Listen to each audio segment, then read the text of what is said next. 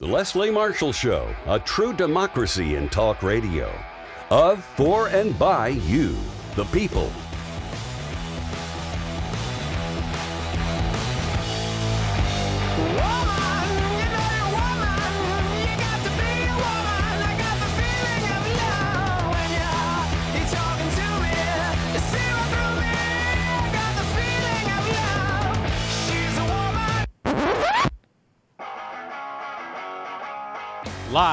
Our nation's capital, it's Deadline DC with Brad Bannon. Welcome to Deadline DC with Brad Bannon. I'm Brad Bannon. I'm a Democratic strategist, a columnist for The Hill in Washington, D.C., and a political analyst for news radio stations KNX in Los Angeles and WGN in Chicago. My company, Bannon Communications Research, polls for progressive issue groups, labor unions, and Democrats. BannonCR.com is the sponsor of today's show. If you want to learn more about me or my political polling company, or if you have any ideas or suggestions for Deadline DC, the best way to reach me is on Twitter. My Twitter handle is at Brad Bannon all one word. Welcome to all of you who are watching me on Twitter and Periscope. Now, everyone can watch the show by going to periscope.tv front slash Brad Bannon. You can also view the show on Facebook Live. Today on Deadline DC with Brad Bannon, we'll preview the presidential race. Uh, my guest in this uh, hour will be uh, Shawn Zeller from Congressional Quarterly uh, political comedian Tara Devlin, and progressive political activist Mark Grimaldi. Our guest in this half hour is Shawn Zeller, uh, deputy e- uh, editor of uh, Congressional Quarterly magazine. Actually, I was uh, thinking today when we started this, I think back in uh, March of 2019. Shawn was my first best guest on Deadline DC, and we're still going strong. And uh, Shawn is back with us today. Welcome back to Deadline DC, Shawn. It's great to be back, Brad. Thanks for having me on. Okay, uh, let's get started. Uh, we've uh, got past the national political conventions. Uh, there are about two months left in the presidential race. Uh, the question is, what is the lay of the land in the presidential race uh, now that we've got to the stretch run? Well, I think the the conventional wisdom out there is that Biden, uh, Vice President Joe Biden, still has a very solid lead over President Trump, but that there are some concerns that Trump's message at the convention his law and order message that he's the guy to restore law and order to cities that have had rioting and looting after the killing of George Floyd, and more recently in Kenosha, Wisconsin, after another black man was shot by police. Um, that that message might be resonating a bit, and we saw Joe Biden respond to that today in a speech in Pittsburgh far more strongly than he had in the past. He in the past he had uh, disowned rioting and looting, but he did it more forcefully today, and I think that was a response to the sense that Trump's message might have been resonating. Well, yeah, I, uh, I watched part of uh, Joe Biden's speech in Pittsburgh today, and it was a very strong speech. Uh, he condemned uh, Trump in very harsh terms, uh, do you think, uh, well, first of all, the basic argument the former vice president made today, uh, well, he made two of them. First of all, he blamed uh, the president for the violence in Kenosha and Portland and Minneapolis and other places. Uh, and two, uh, I think Joe Biden did turn. I think it was a significant speech because I think Joe Biden did turn the page today, and he was much more forceful rebutting the president uh, than he was, for instance, at the Democratic National Convention.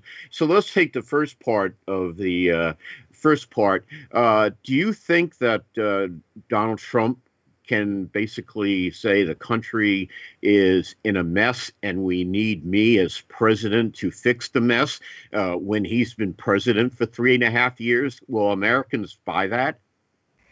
It's a difficult sell for the reason you mentioned that that he is the president, and typically the buck stops there, right, with the president. Um, whether it's his fault or not, um, he's the president, and he he would typically take the blame for it. And I would say that there's a good case that he does take the blame for it with a lot of Americans. On the other hand, you know, they're trying to the Republicans and Trump are trying to make the case that the rioting and looting that's occurred has occurred in cities controlled by Democrats, where progressives form the majorities of the voters, and that therefore he should not be blamed, and that it demonstrates what would happen with progressive leadership across the country.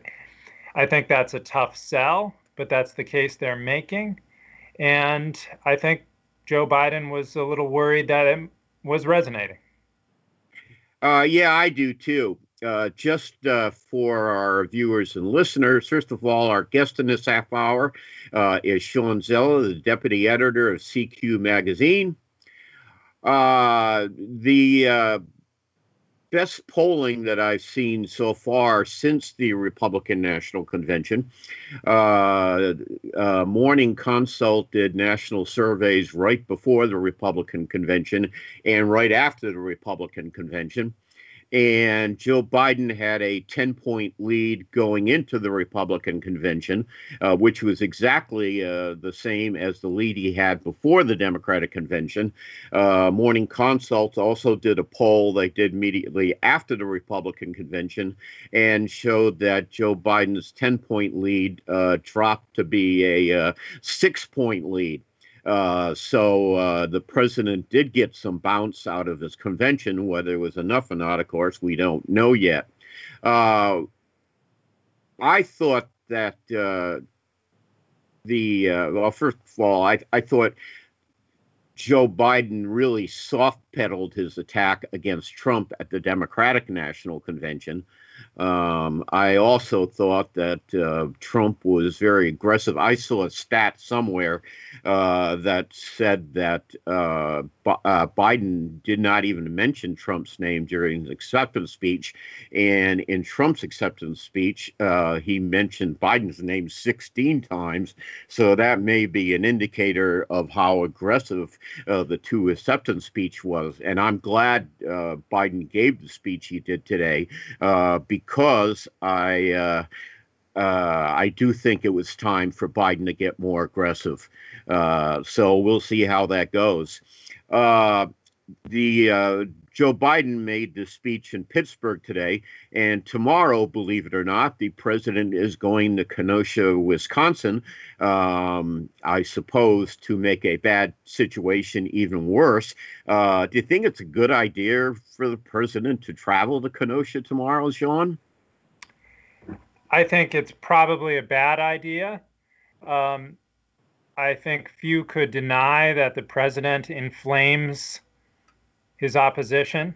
Um, he inflames the people who are out in the streets of Kenosha protesting, and it seems unlikely that his presence there would calm tensions. As a political matter, it also seems potentially unwise. We know that right wing groups have started to join the fight. In Portland, there was a, a, caravan of Trump supporters who came into town to basically take on the um, Black Lives Matter protesters, and it did not go well. Someone was killed, and it strikes me that if the if the voters um, who are who support the who support Black Lives Matter, the concept that people should be treated equal and that our country has a problem in that regard, but at the same time don't think violence or rioting is the way to achieve greater equality.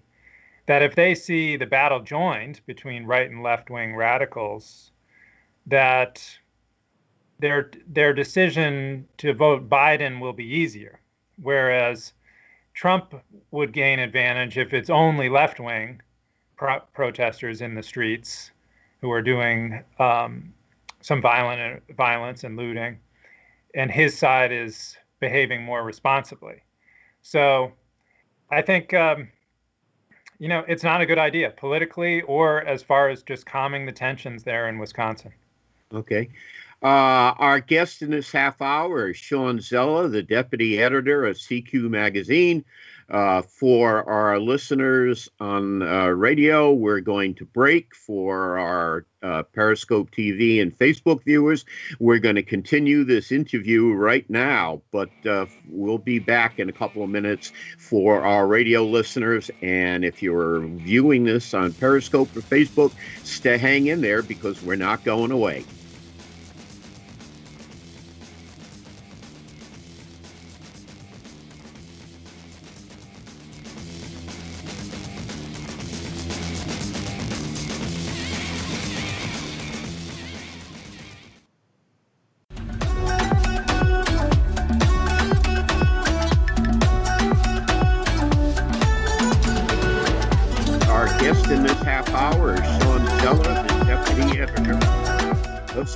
Magazine. Uh, welcome back to Deadline DC, Shawn. Let's, Great to be uh. Let's try this. Uh, the uh, it was uh, interesting and perhaps telling about the current sorry state of American politics uh, that there was lots of talk about the pandemic at the Democratic National Convention um, but in at the Republican convention, it was the elephant in the room that no one seemed to want to talk about. Uh, a nasty fact of life, I guess, that the president, you know, chooses to ignore. Um, what you know, my my question, and there's also obviously in the Republican convention, uh, there was a lot of talk about the violence in the streets in places like Kenosha and Portland and Seattle. And so my question is, uh, what role does the economy uh, play in the 2020 campaign? Uh, that's an issue that doesn't get talked a lot about. Certainly not as much as the pandemic or uh, or interestingly. The, uh, the, um, interestingly, I I'd say that you know the economy always matters. It's a it's the fundamentals that matter in elections, and that's um, fundamental number one. Um, so that you would think would hurt President Trump. Our economy is in a is in a sorry state right now. We have over 10% unemployment. We have over a million people still losing uh, their jobs every week, even as other companies are doing hiring. At, and um, then there has been some net job growth in the last couple months. But it's uh, it's the polls seem to indicate that that is the one area where President Trump still has an edge. Perhaps that's a residual effect of how strong the economy was back before the pandemic. But I think as the pandemic drags on, that that edge is is at risk because you know some people thought there might be a V-shaped recovery. We have been seeing recovery, but it's hard to call it V-shaped. It's not a it's not a skyrocketing recovery. It seems to be slowing down the just the the number of virus cases has been too great to really reopen the economy to the level that would bring a V-shaped recovery. Well, you know that raises an interesting issue. Uh, you're right. Uh, I remember looking at surveys, national surveys that were done before the start of the Democratic convention. Uh, and in those surveys, the uh, president uh, had very poor job rating for fighting the pandemic, uh, but uh, he still had a, a an advantage over uh, Joe Biden, not a big one, but at least an advantage over Joe Biden on handling the economy. Uh, why is that? You mentioned that it was perhaps a residual effect of, uh, uh, you know, the growth in the economy that happened the pandemic. Are voters essentially saying, well, you know, it's not Trump's fault. Uh, the pandemic killed the economy. He didn't do it. What do you think's going on there? Yeah, well, the other thing I would speculate about is the the sense, um, probably true, that if President if we have a President Biden next year, that he will be more cautious about reopening the economy, that he will be more open to the advice of health experts who suggest taking it slow and keeping things shuttered to get the to really um, tamp down the virus cases if if hopefully we're heading in that direction. And Trump by contrast has made it very clear that he wants to reopen. Um, and some states are much more than others it depends on where you live so I think that could be a factor in those numbers that you're seeing. Okay. Okay. Uh, let me ask you another question. Uh, at the Democratic National, uh, yeah, the Democratic National Convention, uh, we had a number of prominent Republican speakers. Uh, former Ohio Governor John Kasich, uh, Colin Powell, who served in the Bush administration, uh, we had Cindy McCain, the widow of the late Republican Senator John McCain. Uh, all sorts of uh, officials from uh, the two Bush administrations uh, have endorsed Joe Biden. Uh, now, on the and so you have Republicans, many Republicans who were dissatisfied uh, with uh, the Trump administration supporting Joe Biden.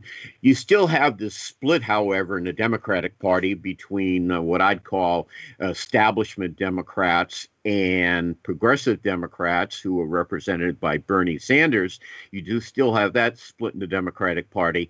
There's an axiom in American politics that the party that is most united uh, wins the election in November. And so, my question to you is which of the two parties, the Democrats or the Republicans, do you think is most united going into the stretch uh, run of the election? I my concerns are more about the Democratic Party being united than the Republican. Um, I could be wrong, and the the Democrats uh, may indeed be united, but I think they have to demonstrate that the Democrats have historically had a more difficult time bringing their different factions together. That, for example, young voters, minority voters, Black and Hispanic, have been more difficult to turn out, and their turnout has varied quite a bit depending on whether they are motivated. Under Barack Obama, of course, they were motivated. Um, but they were not the last go around in 2016. And so I think that the onus is on the Democrats to to demonstrate that they've brought their coalition together, and that the uh, you know there is an element of risk in in Joe Biden speaking out about about out about the riots in some of the cities because there are some on the left who believe that the problem of race relations in America is so severe that only a really um, uh, vituperous protest um, can draw the necessary attention to it. And so Biden takes a risk in disowning that. And, you know, are those voters going to come out and cast their ballots for him if he's not in favor of defunding police? If he's said, oh, I think it's just a matter of a few bad apples in the police force and not a systemic problem that needs to be completely upended. So, and I think the polls are showing the Democrats um, have an enthusiasm gap among their voters uh, relative to President Trump. Uh, do you think that uh, I remember a couple of weeks after the uh, George Floyd's murder in Minneapolis, and there were all sorts of demonstrations across the country. Uh, there was one national poll, and I think it was a CNN national poll uh, that asked Americans uh, whether those uh, protests were uh, w- whether those demonstrations were riots um, or demonst- or protests, and by a two to one margin, Americans said they were protests uh, rather than riots. Do you think that still holds? No, I don't think it still holds. I, I think after George Floyd's death, there was a moment of unity in the country. Um, the vast majority of Americans were in favor of protests and believe that something needs to be done to protect Black people from police misconduct. But I think, you know, as it's gone on, as there have indeed been acts of uh, violence and rioting, that Shawn, I'm sorry, I'm going to have to interrupt you. We're out of time. I want to thank our guest, Shawn Zeller, deputy editor of CQ Magazine.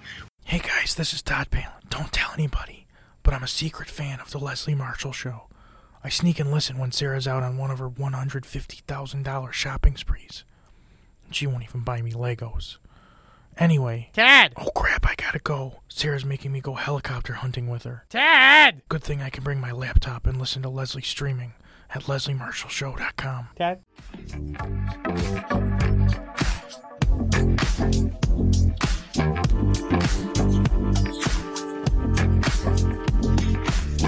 Welcome back, Deadline DC with Brad Bannon.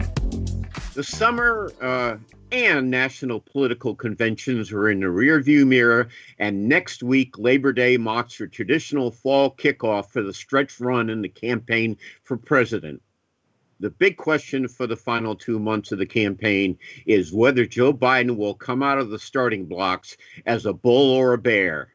Will he run an aggressive or passive campaign in the final phase of the uh, uh, great presidential adventure? The Biden campaign's laissez faire, let Trump be Trump approach has worked like gangbusters so far. But as we get to the fall, it's no time for the former vice president to play it safe. It's time for the Democratic standard bearer to take off the gloves and be more aggressive. Trump's shaky hold on reality will get even more tenuous when he feels the heat. If Biden puts pressure on the president, Trump will fold like a cheap suit. So far, the Biden campaign, with its lead in the battleground states in the national polls, has sat still and played a prevent defense. But now it's time to. Now we're headed into the debate season, and it's only two months away from Election Day. Fall also brings the beginning of the national football season, uh, so it's time for the Democratic standard bearer to abandon his prevent defense and turn up the heat to blitz the Trump campaign. Uh, the Joe Biden's very aggressive speech against Trump today in Pittsburgh uh, was a good first step. You can read the rest of this column and my take on the presidential race every Monday. Just Google muckrack, all one word, dot com front slash Brad dash Bannon. Now it's time for our provocative progressive political panel. Our guest panelist today is Tara Devlin. Tara is the New York City based comedian, writer, and founder of RepublicanDirtyTricks.com, also known as RT, RDT Daily. Tara's unapology, unapologetically liberal podcast, Tarabuster, is 100% listener supported free from corporate influence, and five star viewer related. Join the resistance by becoming a patron of Tarabuster and RDT Daily at patreon.com. That's uh, P A T R E O N dot com front slash Tara Devlin. You can follow Tara on Twitter at Real Tara Devlin and on Instagram at Pterodactyl. That's T A R A D A C K T Y. Joining Tara on the panel is progressive political activist Mark Grimaldi. Mark has worked on get out the vote operations for dem- several Democratic presidential candidates, including Joe Biden. Mark is also involved in campaign finance reform and philanthropic efforts for cancer research. His Twitter handle is Mark J. Grimaldi. Welcome, panel. Uh, the conventions are over. Fall's about to start. Uh, how do you see the land of uh, the lay of the land in the presidential race? Tara, let's start with you uh, and Tara Junior Junior. yes. Hi. Yeah. Um, I'm a little concerned to tell you the truth. Um, it's Trump is is is an existential threat to our democratic republic. We know we understand that. He will eh, to to quote Game of Thrones, he'll bur- he would burn this country to the ground if he could be king of the ashes. And that's why he's going to Portland. I don't feel that right now, I mean, you're uh, you're um, Shawn in the in the prior subject. I mean, in the, in the prior uh, segment, he's 100% right. The enthusiasm gap for Joe Biden is just not there, and I will vote for him. Of course, I'll vote for Tara Jr. Jr. if I had to, but to get rid of Twitler because he is a danger to this country. We have to stop the bleeding, in my opinion.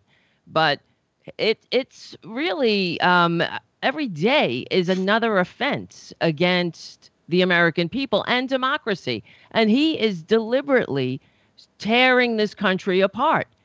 That's why he's going to Kenosha. That's why he won't Ha, he'll he'll he'll not say anything about the um, African Americans who've been killed by the police or he'll he he wants us at each other's throats and it's working i fear. And joe biden he's too he's not uh, in my opinion he needs to fight. Every day on his twitter feed he'll say mr president please do this or do like something very low key. Don't even call him mr president. Why are you calling him mr president?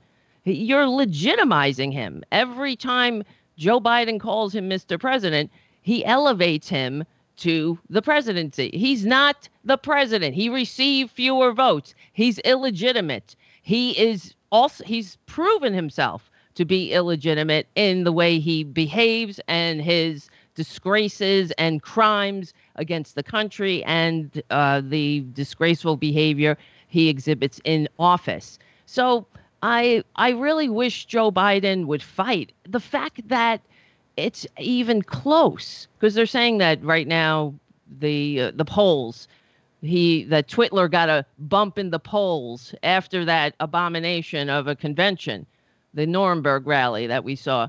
The, it the fact that anybody would vote for him is shocking, but it just goes to show you uh, once again that this is our election to lose, and hopefully, uh, you know, I w- I'm not going to lay in bed on the day after election day in uh in the fetal position as I did in 2016. So we'll see. Really.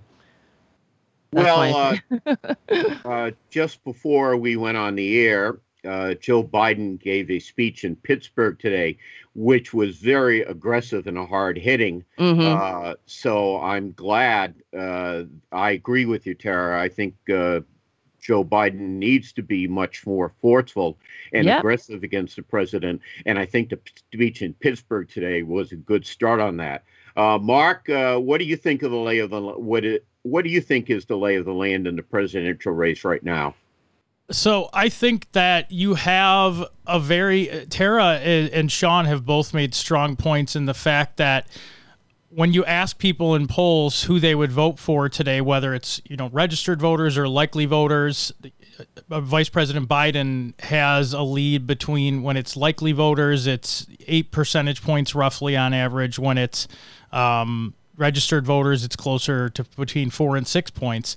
Um, there are some outliers both ways. Um, the thing that I think is important to note, which Tara did, is the enthusiasm gap because you're going to have to a lot of people go out and vote during a pandemic and risk your health to do mm-hmm. so. And if you feel and you really see what's on the line, then it's you know no uh, no contest. The reason you're having to risk it is because of Trump's failed response you're to right. the pandemic. Yep. That's why we're in the situation. Um, but those who are going to vote for him, I think, you know, he has a very entrenched base of let's say 35%, which sometimes can swell up to closer to 40% depending on you know different polls and different times throughout his presidency, um, if you want to call it that. I would say that the more this race uh, progresses and has progressed, I think Vice President Biden has presented himself better. I actually think he's mm-hmm. got stronger since the primaries. He's presented a better case why he should be president, not just because, you know, I'm not mm-hmm. Trump, basically. Um, and I think a lot of that, as Terry has previously brought up, is uh, having strong progressive policies that were uh, initially endorsed by the likes of Senators Bernie Sanders and Elizabeth Warren. And you see that whether it's making sure the public option is something that's going to be fought for when he becomes president, when you have um, tuition assistance, when you have free local public, you know, universities, when you have different uh, financial programs that you're going to roll out, uh, when you're ready to be more aggressive in taking this pandemic seriously and and not being afraid, thankfully, like Vice President Biden and Senator Harris when they're asked, would you be willing to have a mask mandate? Would you be willing to shut the country down if you needed to? And the answer is yes. If it's going to save lives, right now you're about to roll up on 200,000 dead Americans because you have the world's worst COVID response, mm-hmm. regardless of what number you look at. So, as I know we're going to break here, Brad, with 30 seconds, I don't want to eat up your uh, closing 30 seconds before a break, but that's where I see things right now. Mm. Okay. Uh, we're going to go to break now, as Mark said. Uh, we'll come be back with more of our provocative progressive political panel uh, with Tara Devlin, who has uh, her own podcast, and progressive activist Mark Grimaldi. Oh we'll be back right after these messages, uh, and we hope you'll stick with us. Follow Leslie on Twitter. Just go to www.twitter.com slash Leslie Marshall, and we'll be sure to share your tweets. If you miss Leslie on TV this week, catch up at lesliemarshallshow.com.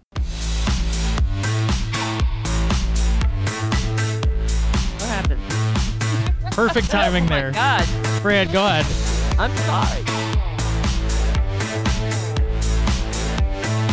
Welcome back to Deadline DC. Brad uh, we're in the middle of our provocative progressive political panel.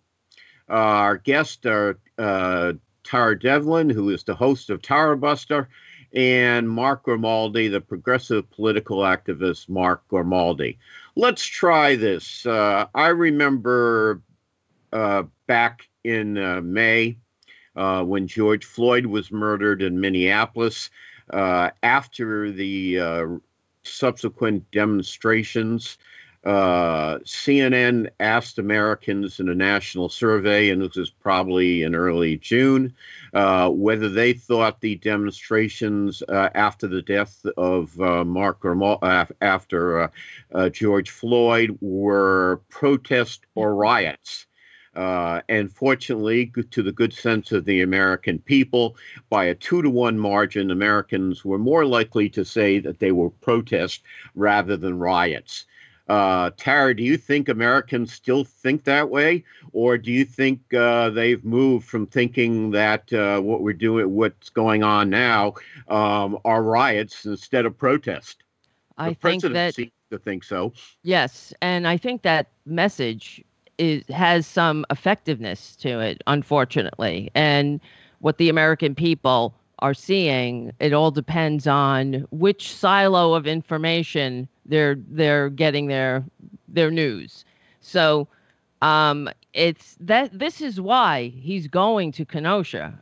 He wants the country at each other's throats. So he can build on that meme that these are riots. I'm going to bring law and order and it's us against them. Otherwise, who what else is distracting from his abysmal failure on the pandemic and everything else, including uh, the next, we're right on the verge of the next Republican Great Depression. And what are they doing about it? The Republicans think that the American people aren't desperate enough. That's their remedy to fix it. Let's pretend it's not there and get the American people so desperate that they will risk their lives and get back to work because we have, you know, golf, a golf game to play. But yeah, this is what he's doing. He wants people, he wants the uh, cities in flames. He, that's why you'll never hear him healing or trying to bring people together. That's not the agenda here. So yeah, it's working, I think.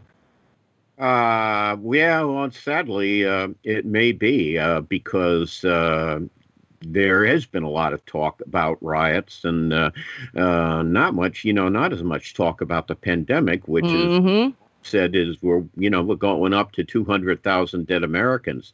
Yep. Uh, Mark, uh, do you think, uh, do you think uh, that the, uh, the uh, protest uh, in places like Kenosha and Portland that are going on now. Uh, do you think they're going to help or hurt Donald Trump politically?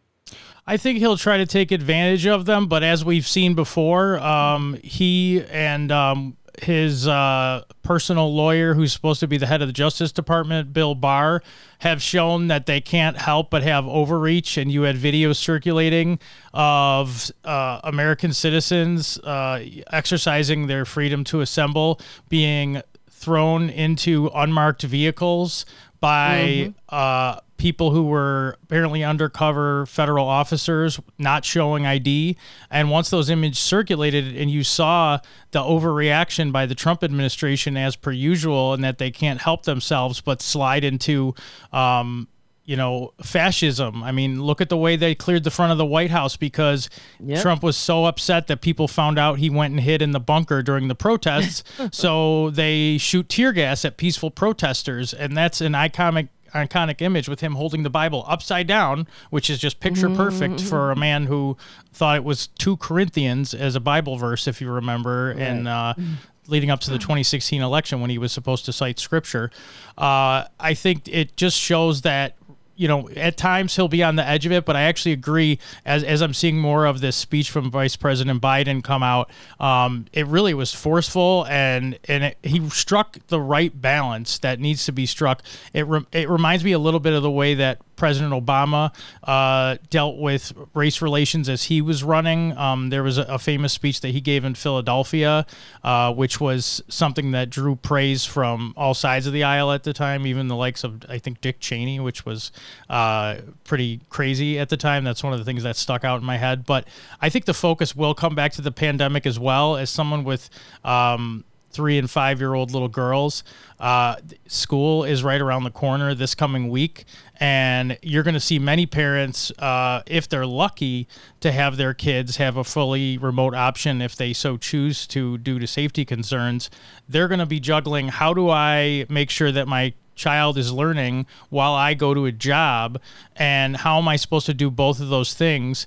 And if your child even doesn't have any sort of learning disabilities or is just considered a normal child you know it still is very difficult to balance these things. And for those who do go to school I'm sorry to say, but there's children who are going to get sick from COVID and are going to die. It's, it's going to happen because mm-hmm. of the policies. There's no federal policy for schooling. It varies from state to state city to right. city, municipality to municipality, county to county, whatever you want to call it. And Betsy DeVos is doing a disastrous job of trying to mitigate this. And they're only offering certain federal funding if you have in person classes because he, Trump thinks it's going to help him in the election. So it's going to become, if it's not already painfully obvious, that they're willing to not only put our lives on the line, they're willing to put our children's lives on the line for political purposes. And mm-hmm. we're cruising towards 200,000 deaths due to COVID. Marry that with the flu pandemic, and you could only imagine, unfortunately, how bad it's going to get because we still do not have any sort of national coordination as far as testing and contact tracing, which you've seen Dr. Fauci talk about from the beginning. It's about contact tracing. You want to know what the Trump administration is doing today? Their new advisor uh, for the mm-hmm. infectious disease uh, area of the presidency, his name's Scott Atlas. He has no infectious disease training. He's pushing the herd immunity strategy strategy, which yeah, failed in Sweden. Well, guess awful. what? One more point. With a population of 328 million people in the United States, it would require 2.13 million deaths to reach a 65% threshold of herd immunity. That's what his advisor is telling him. That's who's hmm. leading the president's medical uh, advise, advisory board today on the issue of COVID 19, just to give you an idea. Mm-hmm. That's your party uh, of life. Yeah. Uh, Tara, we got about two minutes left. Uh, do you think, uh, and Joe Biden forcefully addressed this today in his speech in uh, Pittsburgh. Uh, do you think Donald Trump can get away with blaming all the problems of the nations uh, on Joe Biden rather than himself? He'll. This is the strategy. He will get away with it with some of his supporters. They'll believe anything he says, but it it is kind of ridiculous, though you he follows the big lie tactic and the repetition. So we, it's repeated by all of his enablers. The Republicans will repeat this. Mitch McConnell, Lindsey Graham, everywhere they'll go, they'll repeat it. And they'll try their best, saying that Joe Biden is a swamp creature and all that. He's been working in D.C. for 40 years and he created it.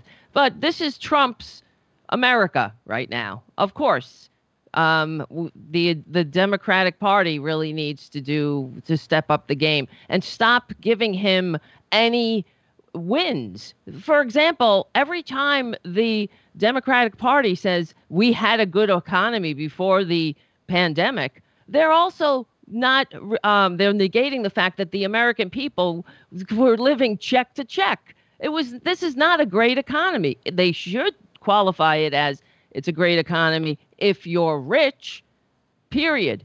It's not a great economy for the American people. And the pandemic has just opened up the, well, just opened opened up that uh, right out in front of everyone. We can all see how bad the economy was for those who are born on the wrong side of Reaganomics. And yeah, so I just think uh, I know we only have a minute left, but there. Yeah, I think you're. I think you're right, Tara. One of the reasons that Donald Trump won uh, in 2016 is he understood how uh, uneasy Americans were about yep. the economy, living paycheck to paycheck, as you said, and he took advantage of it. And it's yes. very important. I think you're right that Joe Biden recognized it. That's it for uh, Deadline DC today. Uh, thanks to our guest, uh, Shawn Zeller of CQ Magazine, Tara Devlin, host of Tarabuster, and progressive activist Mark Grimaldi. I'm here Mondays at 3 o'clock p.m. Eastern Time. If the Lord is willing, the creek don't rise, and Donald Trump doesn't declare martial law. Stay strong, stay safe, and don't drink the Clorox or the Kool Aid. Right. I don't care what the president says. We'll be back uh, Mondays with more of Deadline DC with Brad Bannon. Uh, and we hope you find ways to fill up the week before we get started again. Add a little play to your day with the Michigan Lottery. Over 90 online instant games to choose from, with prizes up to $500,000. A Marquette County woman recently won $250,000 playing online. Could you be next? Sign up online today to receive 10 free games with promo code FUN. Visit MichiganLottery.com to add a little play to your day. What makes a community? Is it a place on a map or a group of people who know they can depend on each other? At Michigan's credit unions, it's our job to look out for you in tough economic times like this. We're helping thousands of Michigan families with immediate support, like loan modifications and waived fees, and offering financial counseling to guide brighter futures. When it comes to helping our members and communities move forward, we make it personal. Click the banner to find a Michigan credit union.